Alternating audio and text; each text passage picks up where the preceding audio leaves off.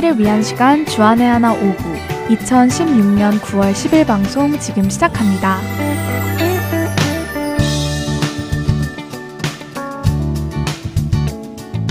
애청자 여러분 안녕하세요. 진행의 정다은입니다. 안녕하세요. 박영규입니다. 지난 한 주도 외식하는 자들처럼 살지 않고 우리와 영원히 함께 하실 예수님을 갈망하고 바라보며 그분의 가르침대로 사시는 한 주 되셨으리라 믿습니다. 저에게는 작년에 구입한 타블렛이 하나 있습니다. 다은 자매도 자주 봤을 거예요. 아, 찬양 시간 때 악보로 사용하는 그 타블렛 말하는 거죠? 네, 그 타블렛을 구입한 주된 목적은 찬양 악보를 보기 위하여 그리고 성경 말씀을 읽기 위하여 하게 되었는데요. 물론 다른 부수적인 이유들도 있었습니다. 뭐 음악을 듣는다거나 동영상을 본다거나 심심할 때 재미를 위한 목적들도 있었죠. 하긴 요즘 타블렛 하나만 있으면 여러 가지를 할 수 있고 악보 보는 것 또한 일일이 프린트를 해서 다니지 않아도 되고 성경 말씀도 여러 가지 버전을 한 화면에 읽을 수도 있고 여러모로 편한 것 같아요. 그렇죠. 타블렛을 가지고 있으면 다양한 방면에서 참 편한 것은 사실입니다. 이렇게 제가 타블렛을 1년에 가까운 시간 동안 여기저기 많이 사용하게 되었는데요. 하루는 이 타블렛 운영체제를 업데이트하면서 배터리 유세이지라는 곳을 처음으로 들어가게 되었습니다. 아, 그 타블렛의 배터리가 어디에 어떻게 사용되었는지 기록되어 있는 곳 말하는 거죠? 어, 그러니까 쉽게 말하자면 그 타블렛을 어떻게 사용하였는지, 무엇을 하면서 사용하였는지 알 수 있겠네요. 네, 그렇죠. 이 배터리 유세이지를 가면 7일 동안 타블렛을 사용하면서 무엇에 가장 많이 배터리를 소모하였는지 알 수 있는데요. 7일 동안의 배터리 유세이지 기록을 보면서 제가 앞서 말씀드렸던 이 타블렛을 구입하게 된 주된 목적과 부수적인 목적들이 많이 뒤엉켜 있더라고요. 첫 번째 찬양 듣고 이야기 계속 나누겠습니다.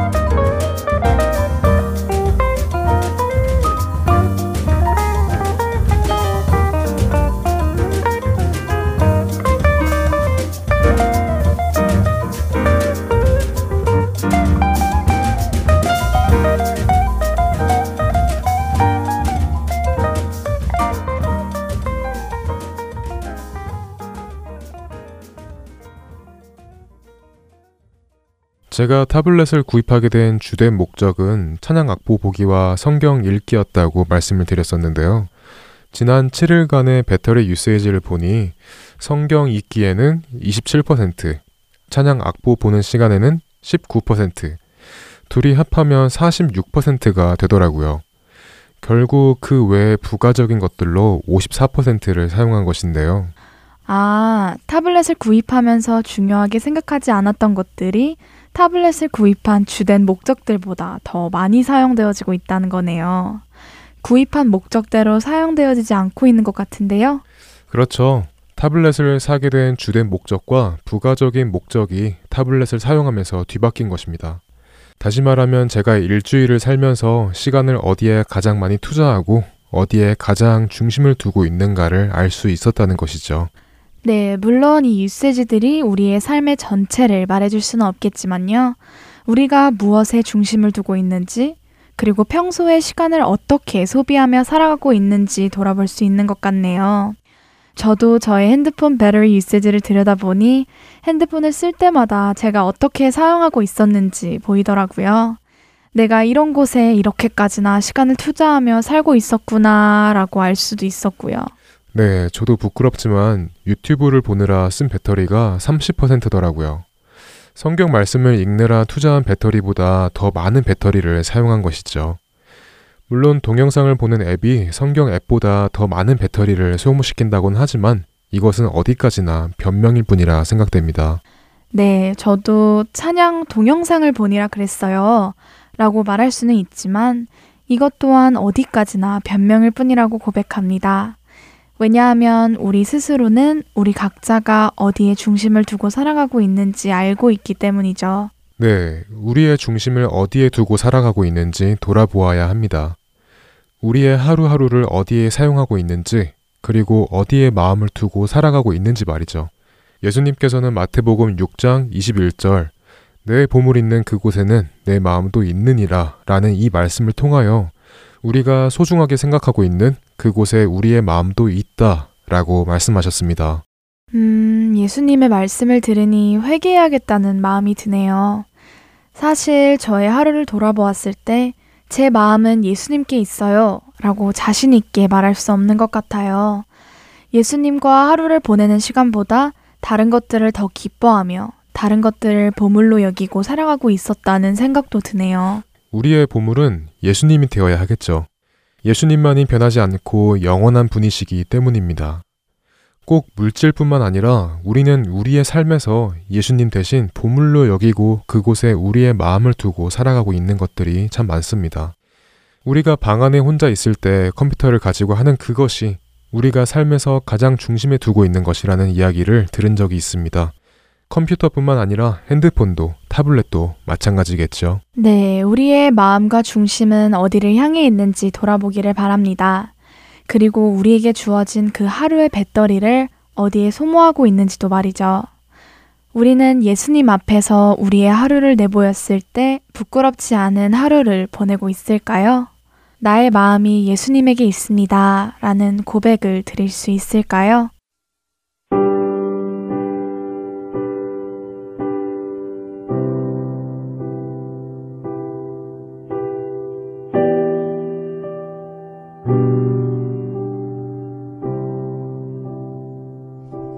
I'm so forgetful, but you always remind me. You're the only one who brings me peace.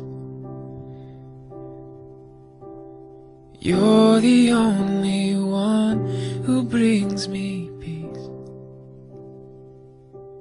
I'm so forgetful, you always remind me. You're the only one who brings me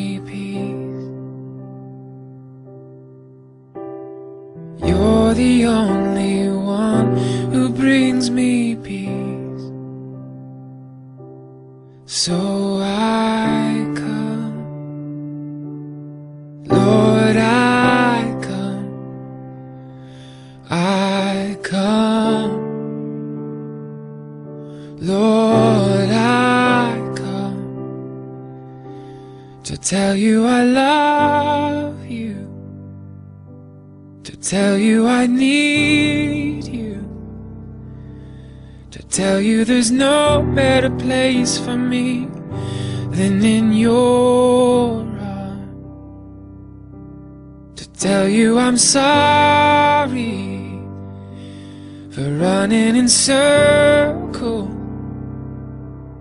for placing my focus on the waves, not on your face. You're the only one who brings me peace. You're the only one who brings me peace.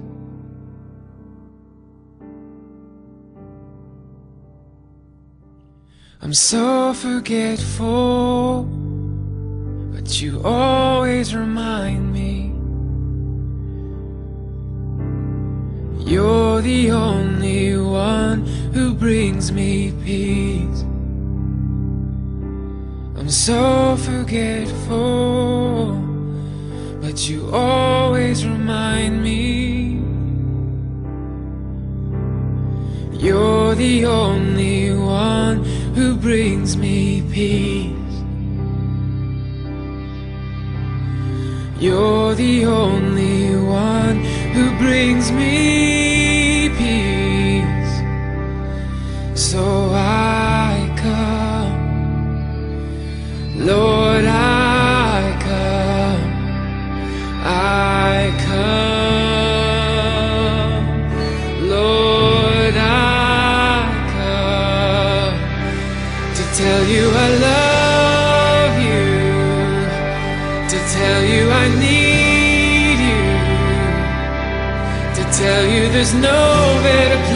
for me than in your arms, to tell you I'm sorry for running in circles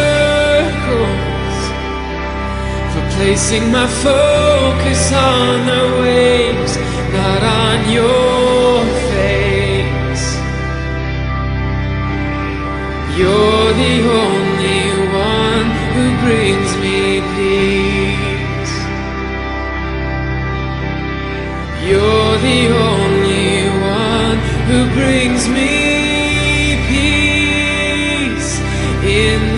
the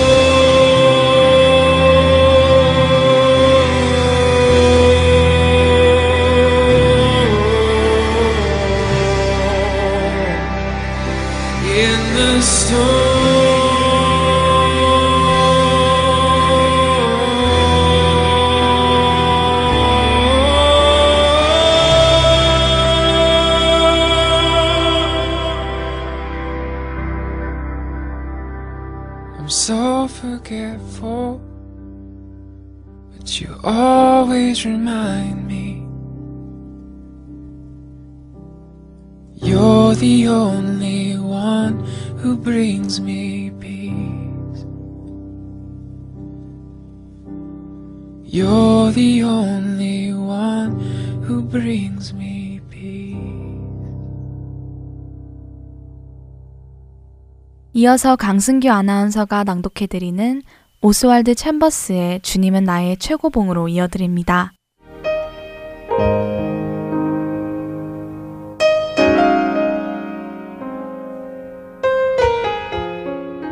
기록되었으되 내가 거룩하니 너희도 거룩할지어다 하셨느니라. 베드로전서 1장 16절의 말씀입니다. 삶의 목적이 무엇인지 스스로에게 지속적으로 일깨워 주십시오. 우리 삶의 목표는 행복이나 건강이 아니라 거룩입니다. 오늘날 우리에게는 나의 관심을 빼앗아가고 나의 마음을 빼앗아가는 것들이 너무 많습니다. 그리고 바로 그런 것들로 인해 우리의 귀중한 삶이 낭비되고 소모되고 있습니다.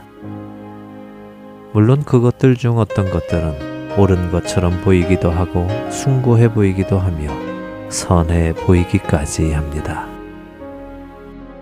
그러나 만일 이렇게 귀하고 좋아 보이는 일이 여러분과 하나님의 관계에 도움을 주는 것이 아니라면 이것들을 향한 우리의 관심은 하나님께로 돌려야 합니다. 우리를 거룩하게 만드실 그 하나님과 나와의 관계보다 더 중요한 것은 없기 때문입니다. 여러분은 여러분이 거룩해져야 한다는 것을 진실로 믿고 계십니까? 여러분은 성령님께서 여러분 안에 오셔서 여러분을 거룩하게 만드실 수 있다는 것을 믿으십니까? 하나님께서 인류를 향해 가지고 계신 한 가지 목적은 바로 거룩입니다. 그분의 한 가지 목표는 거룩한 성도들을 더 많이 만들어 가시는 것입니다. 하나님은 사람들이 원할 때 축복해 주시는 축복 기계가 아니십니다. 더구나 그분은 작은 동정심 때문에 우리를 구원하신 것도 아니십니다. 그분이 그 아들을 보내신 이유는 사람들을 구원하여 거룩하게 만들기 원하셨기 때문입니다. 속죄란 하나님께서 예수 그리스도의 죽음을 통해 나와 하나님 자신이 완전한 연합의 상태로 회복되어 하나님과 나 사이에 그 어떠한 다른 것도 존재하지 않게 된 것입니다. 여러분 스스로를 향해서나 다른 사람을 향해서 동정심을 핑계로 거룩하신 하나님과의 관계를 해치는 그 어떤 행위도 용납하지 마십시오. 거룩이란 여러분의 발걸음이 더럽혀지지 않는 것이고 여러분의 혀로 더러운 것을 말하지 않는 것이며 여러분의 머리로 더러운 생각을 하지 않는 것을 의미합니다. 그것은 곧 나의 모든 삶의 영역이 하나님 앞에서 철저한 심사를 거치는 것입니다. 거룩은 하나님께서 내게 주신 것일 뿐만 아니라 하나님께서 내게 주신 것을 나를 통해 드러내는 것입니다.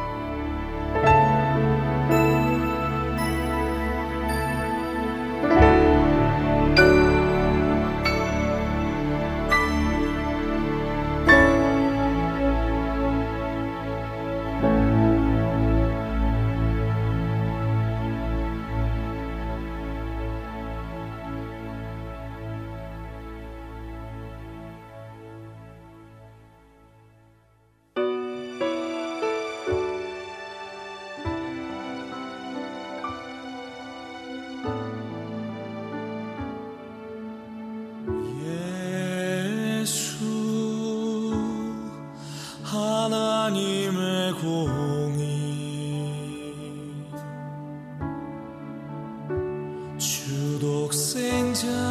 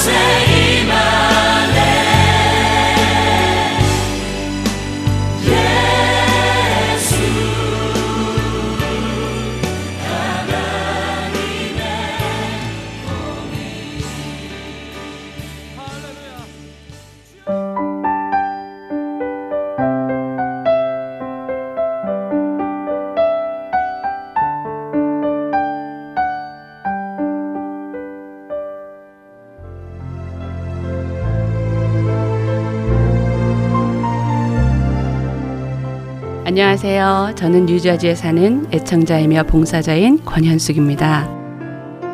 하나님께서 저를 하나님의 훈련 과정에 넣으시고 연단하실 때 제가 인생의 어두운 터널을 힘겹게 눈물로 걷고 있을 때 하나님께서는 복음 방송을 통해 하나님의 뜻을 말씀해 주셨고 위로해 주셨고 저를 다시 일으키셨습니다. 이 귀한 복음 전파 사역은 누군가의 기도와 후원 그리고 봉사로 이루어집니다. 저도 이제는 그 누군가가 되고 싶습니다. 기도와 후원 그리고 봉사로 이루어지는 복음 방송 사역에 동참하시고 싶으신 분은 전화번호 602-866-8999로 연락 주시기 바랍니다.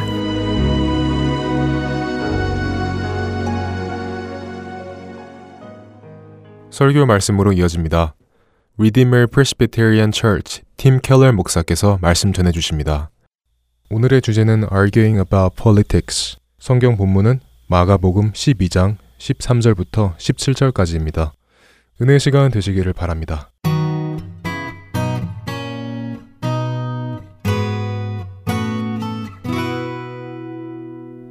What we've been doing is we've been looking at a series of debates, hot questions that are getting asked to Jesus.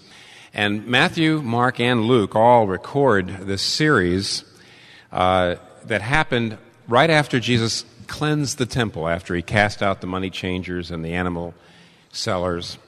And every, uh, every one of these debates is about a different subject. And tonight we get to the subject of politics. What are the politics of Jesus? That's actually what the questioners are after here. They're bringing out a specific and particular uh, hot political issue of the time to smoke him out. You remember the Pharisees and the Sadducees were theological opponents. They were at opposite ends of the theological spectrum. But the, look who asked these question, this question. The Pharisees and the Herodians are opposites on the political spectrum. The Herodians were supporters of Roman imperial power, and the Pharisees were not. And what they're trying to do is they're trying to smoke Jesus out. They're trying to get him to come down Uh, on one side or the other, and they're trying to say, What are your politics, Jesus? What is your political persuasion? What party are you a member of? Now, you know, in New York, I must say, it's hard to have a, any conversation about Jesus without the issue of politics coming up. New Yorkers want to, you know, you get into a discussion about Jesus or Christianity, next thing you know, the, the New Yorkers are saying, now, wait a minute, wait a minute. What does this mean politically? What does this mean? Does this mean I'm going to have to change my politics if I become a Christian? Or does to become a Christian mean you now have to uh, uh, march along a particular political agenda? Well, the answer to that question will emerge as we see how he answers this question. And there's three things here in the text we see. Jesus he gets asked, there's, a, there's a, a revolutionary question, then he gives a revolutionary answer, but in that answer, he points to a revolutionary revolution. There's a revolutionary question, a revolutionary answer, and then Jesus actually points us to a revolutionary revolution. You say, what's that? I mean, a revolution of revolutions, the revolution that revolutionizes revolutions. Okay? The revolution that revolutionizes revolutions. So let's look at these three things. First of all, this is actually a revolutionary question. This is very important to understand. Uh, it's very important to understand the background to understand really what the question is that's being asked. I didn't really get it very well until recently when I was preparing to teach this to you. Um, the tax that Jesus is referring to and the tax that they're asking about are not taxes in general, but it's a particular tax. We see that when Jesus asked for a denarius. There were lots of taxes, all sorts of taxes on goods, but there was also a head tax.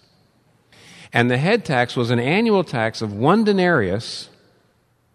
And when that tax was uh, put into place, there was an insurrection. Uh, the tax was not a huge tax, as we're going to see later, but it was the symbol of it. It wasn't a tax on your goods, it was, it was really a head tax. It was a tax for the privilege of being a subject of Caesar.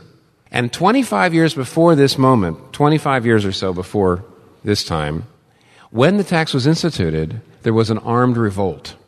And it was led by a man named Judas the Galilean.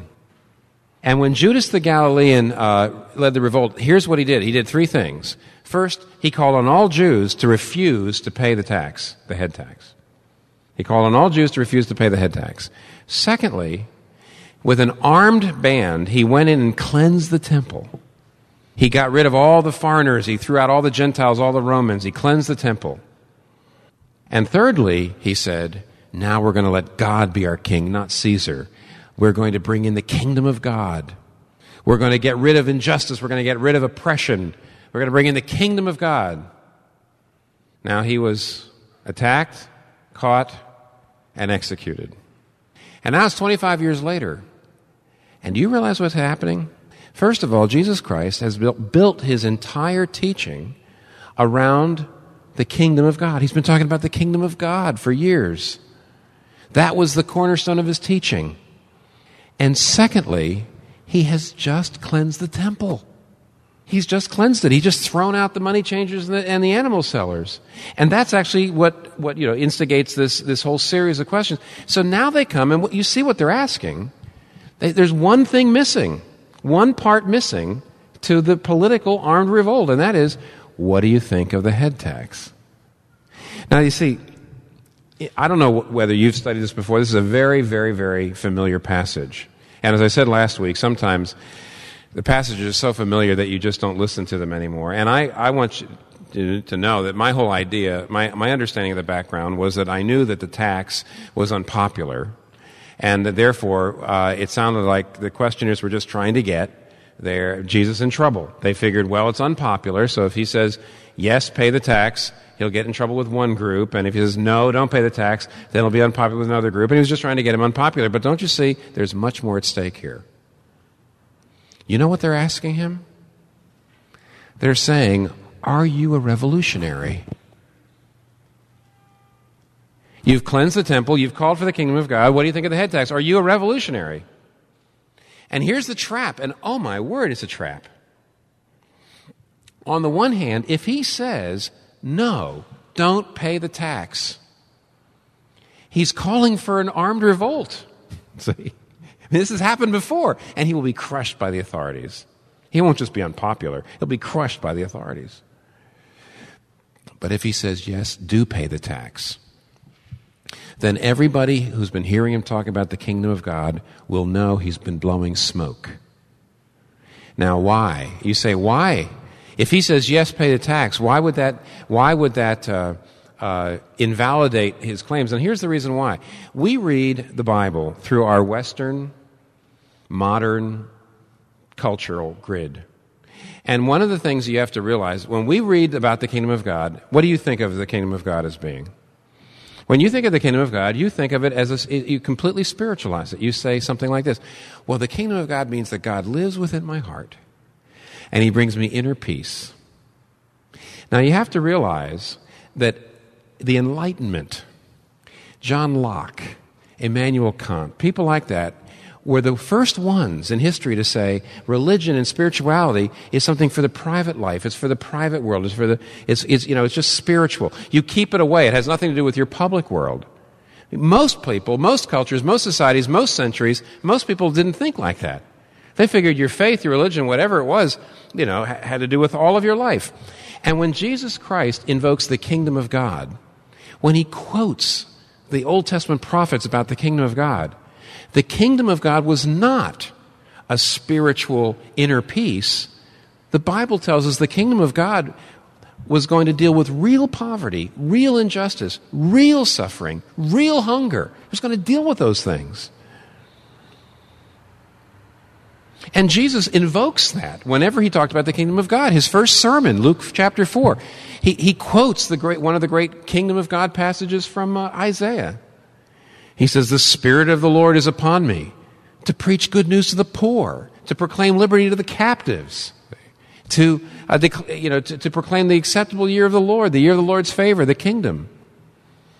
So Jesus has been invoking the kingdom of God. And if he says, Oh, go ahead, I'm not a revolutionary, just pay your taxes, just be a nice law abiding citizen and get inner peace in your life, then they'll walk away because they'll know he was just blowing smoke. Don't you see? If he says, Yes, pay the tax, he'll lose the people.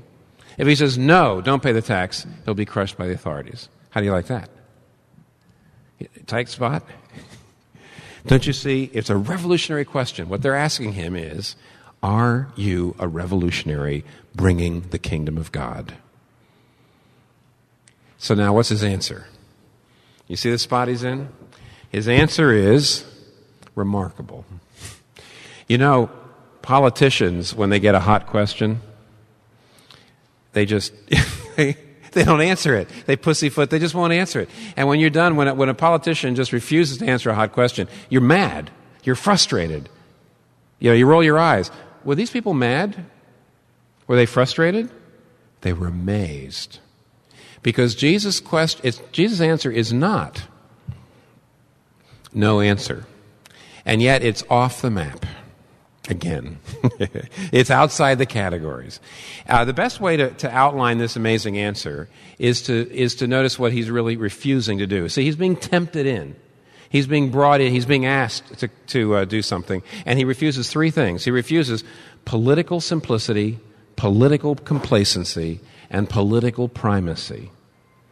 He refuses three things. He refuses, and as, if you're trying to be a follower of Christ, you have to refuse it too. He refuses political simplicity, political complacency, and political primacy. Now let's see what I mean. Uh, let's, take, let's just take a look. First of all, political simplicity. The first thing we notice is the way they rephrase the question at the end. Notice that they ask the question twice. As they said, Is it right to pay taxes to Caesar or not? Should we or shouldn't we? Now, you know how deaf that is? He's saying, yes. I mean, they're saying yes or no. Come down. Yes or no. One side or the other. And I, even though, uh, w- without going any further, just for, for a moment, even without me pulling it apart and trying to explain it to you, it's pretty obvious to the superficial reader that he does not do it. He does not say yes or no. He doesn't just say, sure. Nor does he say, no way. He doesn't do what they asked him to do, which is give a nice, simple yes or no answer. You see, Jesus, when he talks about his relationship with himself, when he, when he talks about our relationship with him, he's incredibly simple and incredibly clear. Um, you know, whenever I, uh, on Lexington Avenue around the 60s, there's a very, very blunt uh, uh, diner. It has a very blunt name, Eat Here Now. Have you ever seen it? It, it, you know, it tells you just what you want. It, you know, you have no doubt what the proprietor wants you to do. Eat here, now. An awful lot of what Jesus teaches us can be boiled down to that. Obey me, now. Unconditionally. And he was, incre- he was incredibly clear and incredibly simple when he talked about his relationship to us or our relationship to him. But when he's asked a question about our relationship to the state, when he's asked a question about our relationship to politics, he doesn't give the simple yes or no answer. He gives a both and. He, he, we're going to see it's a balanced answer, it's a nuanced answer, it's almost a paradoxical answer. As we're going to see, he both resists what's on the coin and accepts what's on the coin. So he, they, they were really after it. They want a nice, simple yes or no. Which party are you in? And he won't do it. He resists political simplicity. Now, before even going on to the rest, let's just take a, just a few seconds to say what are the implications of that. Let me, let me suggest to you a practical implication. We must not do to Jesus what he wouldn't do to himself. We must not say that political party, that specific political program, that specific political platform, that's Jesus's. Jesus is for that party, not for that party. Jesus is for that program, not for that program. Nice and simple. All Christians, real smart Christians, Bible believing Christians, that's who to vote for. Jesus wouldn't do it. Why are you doing it to him? Uh, not too long ago, I heard an African American minister and a white minister who were in the same denomination, same doctrine, same, you know, milieu. And they were having a little bit of an interesting debate about the last presidential election. And uh, I must say, it wasn't completely equal. I think the, the African American understood the white man in a way the white man didn't seem to understand the African American. However, basically the, the, basically, the gist of what they said to each other was this How in the world could a Christian with a brain in their head have voted for the other guy? How could, you, how could a Christian have ever voted for him? How could a Christian has any belief in the Bible ever voted for him? And they were both saying about the others, other side. Now, I suggest you can't do that. What if you think about this? Is environmental stewardship important? Does the Bible say anything about the importance of us being stewards of, of the environment, of nature? I would say so. I mean, you know, the first couple chapters of Genesis are a little bit about that. What if you thought the crisis facing our society today, the crisis was the envi- an environmental crisis? Well, then, out of deep Christian theological conviction, you could have voted for Ralph Nader. And yet, an African American, uh, we have, we, have to, we have to excuse the African American Christian sits there and says, How in the world is national park policy anywhere near as important as racial justice? And so it goes. Don't you see that on the basis of very deep Christian theological and very thoughtful Christian theological and biblical uh, convictions, you, can, you could be going in a lot of directions. You could vote across the spectrum. You must not say, there's Jesus' party, there's Jesus' program. You shouldn't do that. He wouldn't do that. You're, you're mixing up God and Caesar. It's one of the things he says not to do. So he resists political simplicity. He resists being put in a box. But that's not all. He also resists both political complacency and primacy. You know, okay, now what do I mean by that? Both complacency and primacy. Well, let's look at what he does. What does he do? He asks for a denarius. The denarius we know a lot about because we got them. You know, they're around, they're in museums. And a denarius was a silver coin, And he says, whose image is on it and whose inscription is on it. Now, the image that was on it was Tiberius Caesar, and the inscription was Tiberius Caesar, son of the god Augustus, Pontifex Maximus, high priest. So Jesus holds up a coin that says, King, Son of God, High Priest. And what does he say about the coin? First of all, he says, render to Caesar the things that are Caesar's. What does that mean? He means, well, he, he says, whose image? When, see, he says, whose image? He uses the Greek word icon, by the way. The Greek word icon. And he says, whose image is on this? And they say, Caesar's. Okay. He says, therefore, pay taxes? No. Does he say, on the other hand, how dare this idolatrous image be in my hand and drop it? Let's not pay taxes? What does he say? He says, give to Caesar the things that are Caesar's, but give to God the things that are God's. Now, there's all kinds of interesting little intricacies going on here. First of all, by using the word image, he is implying this give to Caesar the thing that, yeah, only that has his image on it. Anything with his image on it, give to him. It's his. You know, it's his coins, it's his coinage. Literally, by the way, it was his money. It literally was minted out of his wealth. It's his money, give it to him. Because his image is on it. But give to God what has his image on it. That's you. And when Jesus said that, he was doing a couple of things. First of all, the, this was the very first theory of limited government in the history of the world. Up until now, even the Jews had this view that the governor, the government, the king, the rulers had divine authority and could not be questioned by anybody. Every single government always said, the gods have chosen us. We are the choice of the gods. Or every single gov- every single king had said, I'm a god.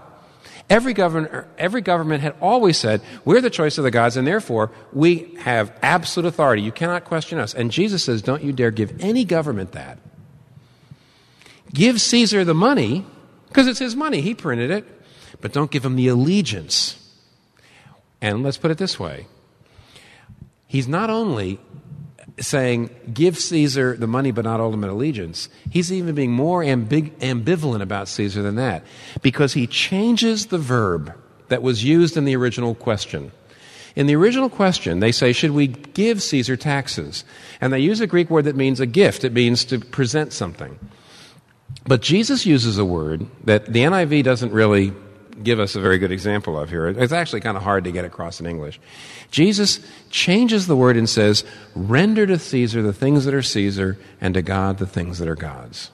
The Old King James Bible says render. The NIV here says give, but it's a word that literally means pay back what he deserves. Do you see how ambiguous that is? What does a tyrant deserve? Okay, maybe he deserves his money back, but doesn't he deserve some resistance as well? What Jesus Christ is saying is you may give Caesar some of what he wants, which is his money, but you cannot give Caesar ultimately what he wants, which is to completely accept his system. His system of coercion, his system of, of, of injustice, his system of exclusion. He wants ultimate allegiance. He wants no one to sit in judgment on him, and you can't, but that's not, we can't give him that. We cannot give him that. N.T. Wright, who's a very prominent New Testament scholar, says what Jesus is doing is a masterful example of refusing to do say, don't pay the taxes, which would mean revolt. He doesn't do that. He doesn't say revolt. But on the other hand, he does not say just acquiesce in the system, be nice tax paying uh, people. He doesn't just do yes or no. No, don't pay the taxes, that's revolt. Yes, pay the taxes, be nice, patriotic citizens, don't rock the boat. He doesn't do either. And this is what, this is what N.T. Wright says is happening. Jesus Christ, had he told them to revolt? Or had he told them to pay their taxes? He had actually done neither in one sense, but in another sense, he had done both. Nobody could deny that the saying of Jesus Christ that you could not give Caesar ultimate allegiance was revolutionary. But on the other hand, nobody could say that Jesus had forbidden the payment of taxes either. The point of Jesus was this Jesus the Galilean is envisioning a revolution. He is, but a different sort of revolution than Judas the Galilean. Jesus Christ was advocating neither acceptance of the system nor straightforward political revolt. Yes, Jesus is saying there will be a revolution happening, the temple will be cleansed, but not in the way you envision. So that's the reason why they're amazed, because Jesus is not saying acquiesce, be a good citizen, but he's also not saying revolt, don't pay the taxes. He is saying something really different. He says, I am a revolutionary, but not the kind of revolutionary you've ever seen before. And this goes against complacency and primacy. See, there were two groups out there that Jesus was opposing when he said, render to Caesar. Two groups that weren't paying their taxes. On the one hand, the Essenes. Have you ever heard of the Essenes? Here's how the Essenes, there was a Jewish group, and here's how they dealt with injustice, corruption, and intractable social problems. They just dropped out. Have you ever heard of the Dead Sea Scrolls? The Dead Sea Scrolls are these very, very ancient documents which we found out in the desert because the Essenes went out into the desert and they left them behind. But the Essenes, what they said is, we're not paying our taxes because we're not going to be part of the system. We're not going to be part of the political system at all. The way we're going to deal with the corruption and the injustices, we're just not going to have anything to do with it. We're going to live our own lives. We just want to be happy. We're just going to move over here. And Jesus says, no. Jesus says, you must render to Caesar. You may not, he, he, he does not allow his followers to opt out of the system and to become unpolitical and to have absolutely nothing to do with the system. He won't allow that. But the other group that wouldn't pay their taxes is the opposite of the Essenes, the zealots. They said, let's revolt. And Jesus clearly is not going that direction either because he's saying, he's not only against spirit, uh, political complacency, but also political primacy. The idea that the main way, the primary way you deal with injustice in life is through politics. He won't let his followers drop out of the political process or see the political process as the only or main way in which to deal with injustice. And yet, Jesus will not give up on this idea of the kingdom of God. He says there is an authority of God over Caesar. There is a kingdom of God coming. I am bringing the kingdom of God, but not in the way you think. And that's the reason why everybody is dumbfounded. Jesus is saying, in the narrow sense, I'm not political. In the broad sense, I'm incredibly political. In the specific sense of a political program, I don't have one, at least not a detailed one. But in the broader sense of bringing the kingdom of God to deal with real poverty, real suffering, real injustice, real hunger, real brokenness, I will. I'm not bringing a spiritual inner peace thing. And that's why their, their mouths are all hanging open. What are you talking about? He won't back away from the reality of his revolution, but he will not do it the way anyone has ever done it before. So, how does that happen? So, so how do you have a revolution like this? And the answer is very, very, very, even in this text, you can see it. Because of the irony of Mark. Now, the gospel writer Mark, of all the four gospel writers, loves irony. He loves enigma. And you see the irony in verse 15 that points to the answer to what kind of revolution this is. What kind of revolution is really going to change the world, but not be fundamentally political? And the answer, look at verse 15. What is, let me show you what's amazing about this. Jesus says, Bring me a denarius. Do you see the irony in that? Probably not. But maybe if you think about it, what was on the inscription? Remember the inscription? Here's what Mark is showing us two claims on the stage, two claimants, two people, Tiberius, Jesus. Both say, I'm king. Both say, I'm the Son of God, you know. And both say, I'm the high priest. But look at how utterly different they are. One guy has all the coins in the world. Literally. One king, uh, the coin's his. It literally is his. It was his money, it was his silver. That's one of the reasons why Jesus can say, sure, pay it. One king has all the coins in the world. The other king doesn't have a quarter to his name because look at what does Jesus do? How does Jesus get this thing started? Does he reach into his pocket and say, look at this denarius? No. He's got to ask for one. He doesn't even have one. And the denarius was not a big amount of money at all. As I said a minute ago, I, well, more than a minute ago, it's about 25 minutes ago, that, that the reason this was so, un, uh, that, that this tax was so hated was not because it was onerous.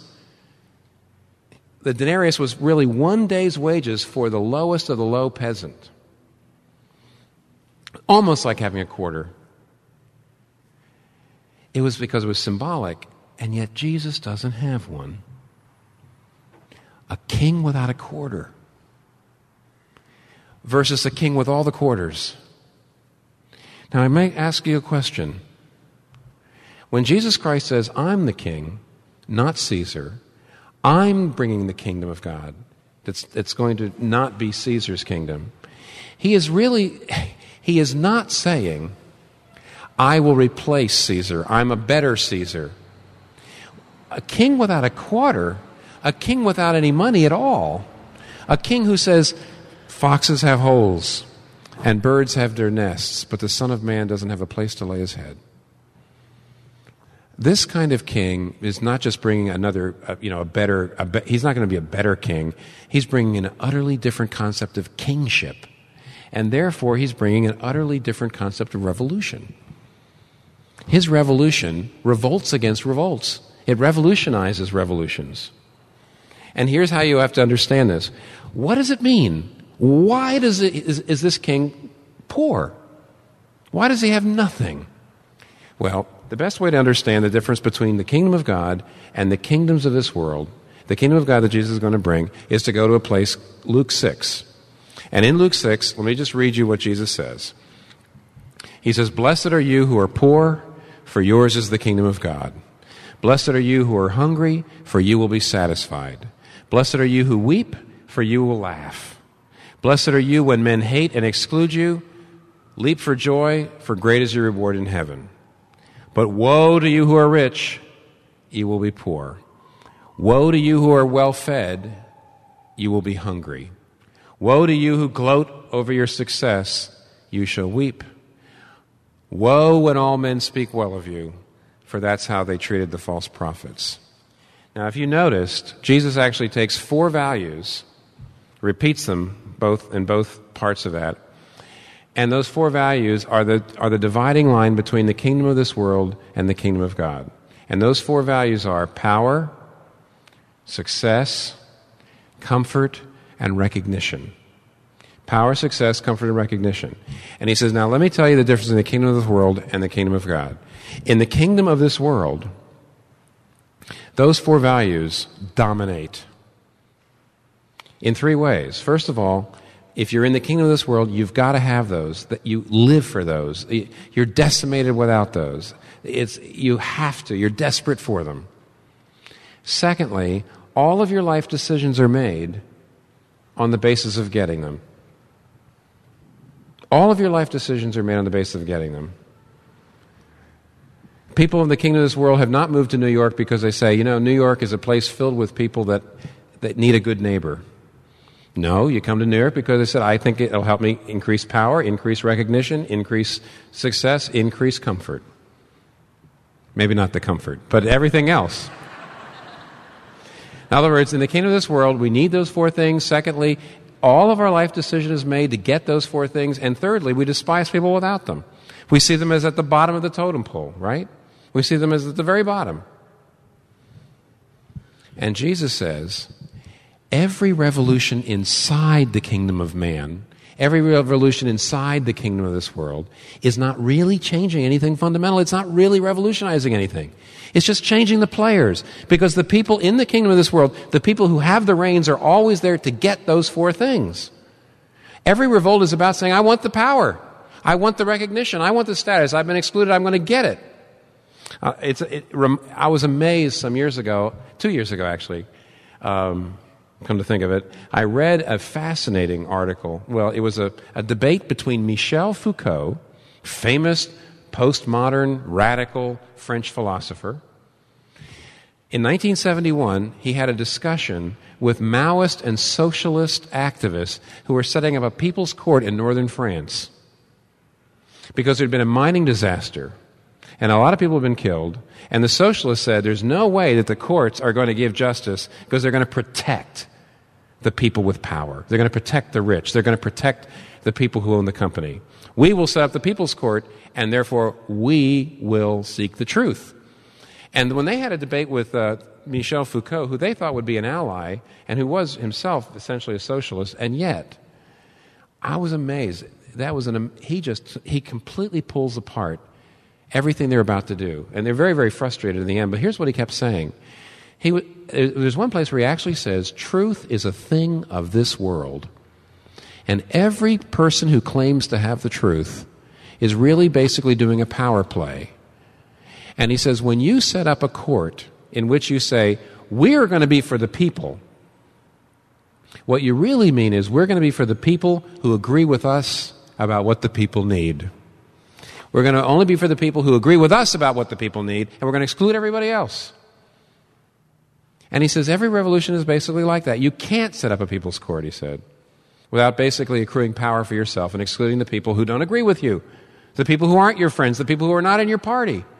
And that's basically what Jesus is saying. Do you realize that inside the kingdom of man, inside of the kingdom of this world, those four things reign, everybody's out for it, and every revolution inside the kingdom of man isn't really a revolution. It's just rearranging the furniture. It's not, really making a real change. He says, Let me give you a real revolution the kingdom of God. The kingdom of God has a completely opposite, upside down view of those values. Look at me. He says, I'm a king unlike any other king you've ever seen. I'm a king without a quarter because I've given my money away. I'm a king without power and I keep giving it away to the very end. I'm a king without recognition. I'm not recognized as a king. I'm not seen as a king. I'm rejected and rejected till at the very end, even my father turns his face from me. Have you ever seen a king like this? Don't you realize that every other politician can't do a single good thing unless they get power, unless they get elected? Jesus Christ says the climax of my kingship and my career will not be when I get elected, but when I get executed, which is sort of the opposite. And Jesus says, Have you ever seen a king like me? I don't care about recognition. I don't care about success. I don't care about comfort. I don't care about power. In fact, I'm giving them away and I spend my time with the marginal and I love the poor and I heal the sick and I feed the hungry. And he says, anyone who transfers into my kingdom will be like me. Every member of my kingdom and only people who've been transferred out of the kingdom of this world into the kingdom of God will be like me. How will you be like me? You won't need those things. You're not driven anymore by power and success and comfort and recognition. Oh, they're great when you can get them. They're fine when you can get them. You use them, but you're not decimated if you don't get them. You don't need, you're not driven by them. And therefore, you do not make your life decisions anymore on the basis of them. You live where it'll do good, not just where it'll help you get power and recognition and status. You spend your money you, you, you hang out with your relationships. Everything is done no longer to get those things. In the kingdom of God, you make those decisions on the basis of what will benefit others. Now you say, who in the world can live like that? How can anybody live like that? Here's how. Why? You have to understand why Jesus is the king without a coin. Why is Jesus the king who doesn't even have a quarter? Why is he poor? Why is he rejected? As a political statement? As a wonderful example? No. He's a king without a quarter for your sake. The gospel is that on the cross, he took the poverty you deserve so that we could have the incredible wealth of God's acceptance and welcome and his future. On the cross, Jesus took the anonymity. Do you realize that Jesus died of anonymity? When even his father turned his face away from him, died of rejection, died of uh, insignificance. Jesus received all the things that we deserve so that in God we can have them all. And when and only when you see not Jesus as just an example, not just as just being an altruistic wandering preacher who loved the poor and healed the sick, and that's when you see him being a king without a quarter for you, for your sake, taking your poverty, taking your anonymity, taking what you deserve. When you see that, and when you see because he did that, God can accept you now and have the great wealth and the great recognition and the great comfort then and only then, only when you're transferred out of the kingdom of this world, so it doesn't dominate you, the things of this world don't dominate you, only when you're taken out of the kingdom of this world are you finally free to love the people of this world sacrificially. Do you hear me? Only when you actually have the, the power of those things broken over you They're not the main things anymore because Jesus Christ work on the cross. Then and only then anyone in the kingdom of God is sent out into the world not just with inner peace. It starts with inner peace, but it doesn't stay inner because you can finally live for Him. You can start to live like Him. You can make your decisions on the basis of what the people need, not what you need. You finally got the power for that. I wish Karl Marx was here. Because I'd say, Karl, you are right that religion in general is the opiate of the people. But the gospel is the smelling salts of the people. And Karl, I'd like to ask you a question. If this world is all there is, why should I lose my job in sticking up for the truth? Why should I lose my status in order to help someone else up? If this status is all the status I'll ever have, if this job is all the job I'll ever have, what in the world is going to motivate me to live for other people? If this world is all there is, if this world is all I know, if this is the only power, the only recognition, the only st- status, the only comfort I'll ever have, I've got to live for these things. I'm bound to live for these things. I may throw a few charity things here and there, but I, I have to. But what if I'm transferred out of the kingdom of this world into the kingdom of God because of what Jesus did? The king without a quarter, the king who lost power, the king who gave everything away so that we could be taken in. Then and only then do I really become a revolutionary. See, this revolutionizes all revolutions because other revolutions are about getting power, and this revolution is about giving it away and changing the world that way. And that really will actually do something about hunger. That will really do something about oppression and injustice. Really. Nobody understood this better than Tom Skinner, African American minister. Used to live in the city here in New York, but he, he, he's passed away a great sermon he, uh, he preached in 1970 at the Urbana Missionary Conference. He was, he was thinking about the fact that at the very end of Jesus' life, he was, in, he was in captivity, and so was Barabbas, and Barabbas was a revolutionary, see? He was a literal revolutionary. He was, he was a freedom fighter, a man of violence. And the powers that be released Barabbas because they understood, rightly so, that Barabbas was less of a threat. And this is what Tom Skinner said. Barabbas was a guy burning the system down. He's killing people. But if you let Barabbas go, you can always stop him again. The most Barabbas will do is go out, round up another bunch of guerrillas, and start another riot. You can always stop him by bringing out the National Guard, putting down the riot. Find out where he's keeping his ammunition, raid his apartment without a search warrant, shoot him while he's still asleep. You can always stop Barabbas. But how do you stop Jesus? They nailed him to a cross, then they buried him. They rolled a stone over his grave, and they wiped their hands and said, There's one radical who will never disturb us again. Three days later, Jesus Christ pulled off one of the great coups of all time. He got up out of the grave, the leader of a new creation who has overthrown the existing order and established a new order that is not built on man. To put Barabbas to death ends his revolution. To put Jesus to death only launches it. To take away power from Barabbas ends his revolution. To take away power from Jesus only launches it. So keep in mind, my friend, that with all your militancy and radicalism, that all the systems of man are doomed to destruction. Only God's kingdom will prevail, and you will never be truly radical until you become part of that order. And then go out into a world that is enslaved, a world filled with hunger, poverty, and racism, and all those things that are the work of the devil.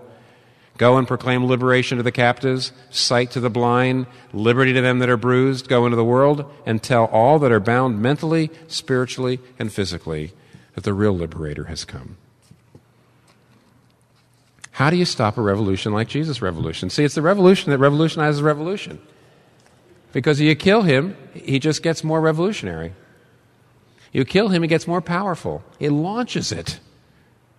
Am I saying don't be political, just change individual lives? No, you do. Eh, remember, he's against political complacency, but he's against political primacy, and he's against political simplicity. And somebody says, Oh, really? Well, how does this actually affect me politically if I meet this Savior? And the answer is here's how you know you've really met Jesus. You will be politically moved from somewhere to somewhere else. Ah, somebody says, now you're finally getting down to it. When you meet Christ, do you move that way or that way? And I'll tell you the answer.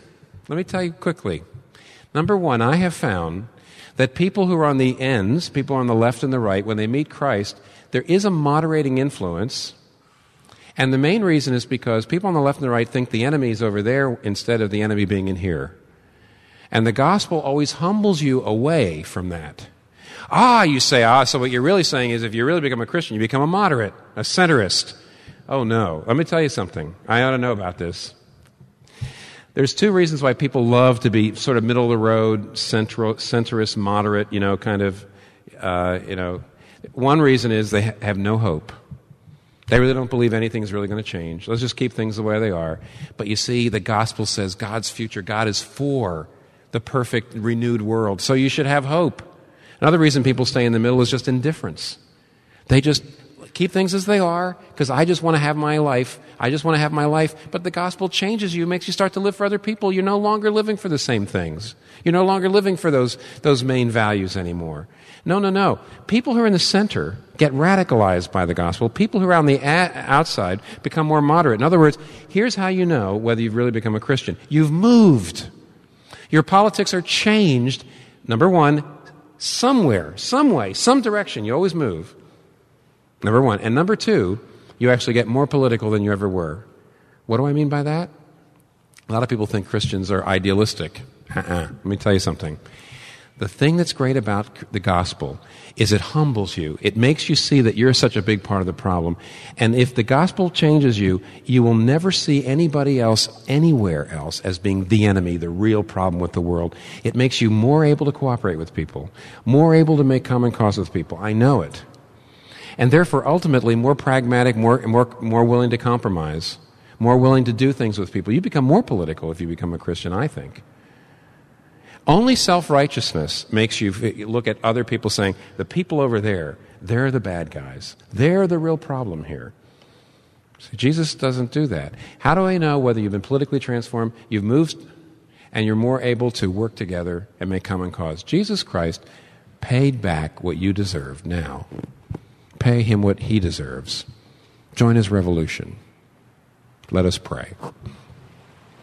Thank you, Father, for giving us uh, this revolutionary. Jesus Christ is the one revolutionary that cannot be stopped.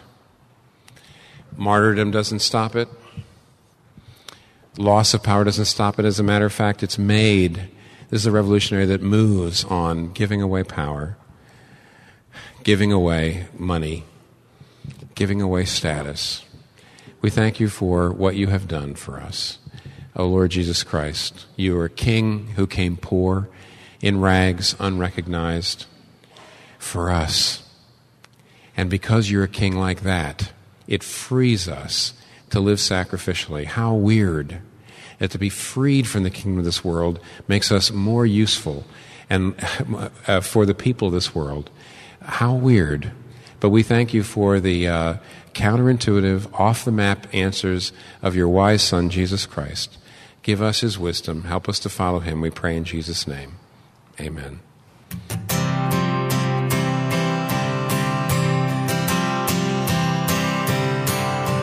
My hope is built on nothing less than Jesus' blood and righteousness. I dare not trust the sweetest frame, but wholly trust in Jesus' name. Christ alone, cornerstone, weak made strong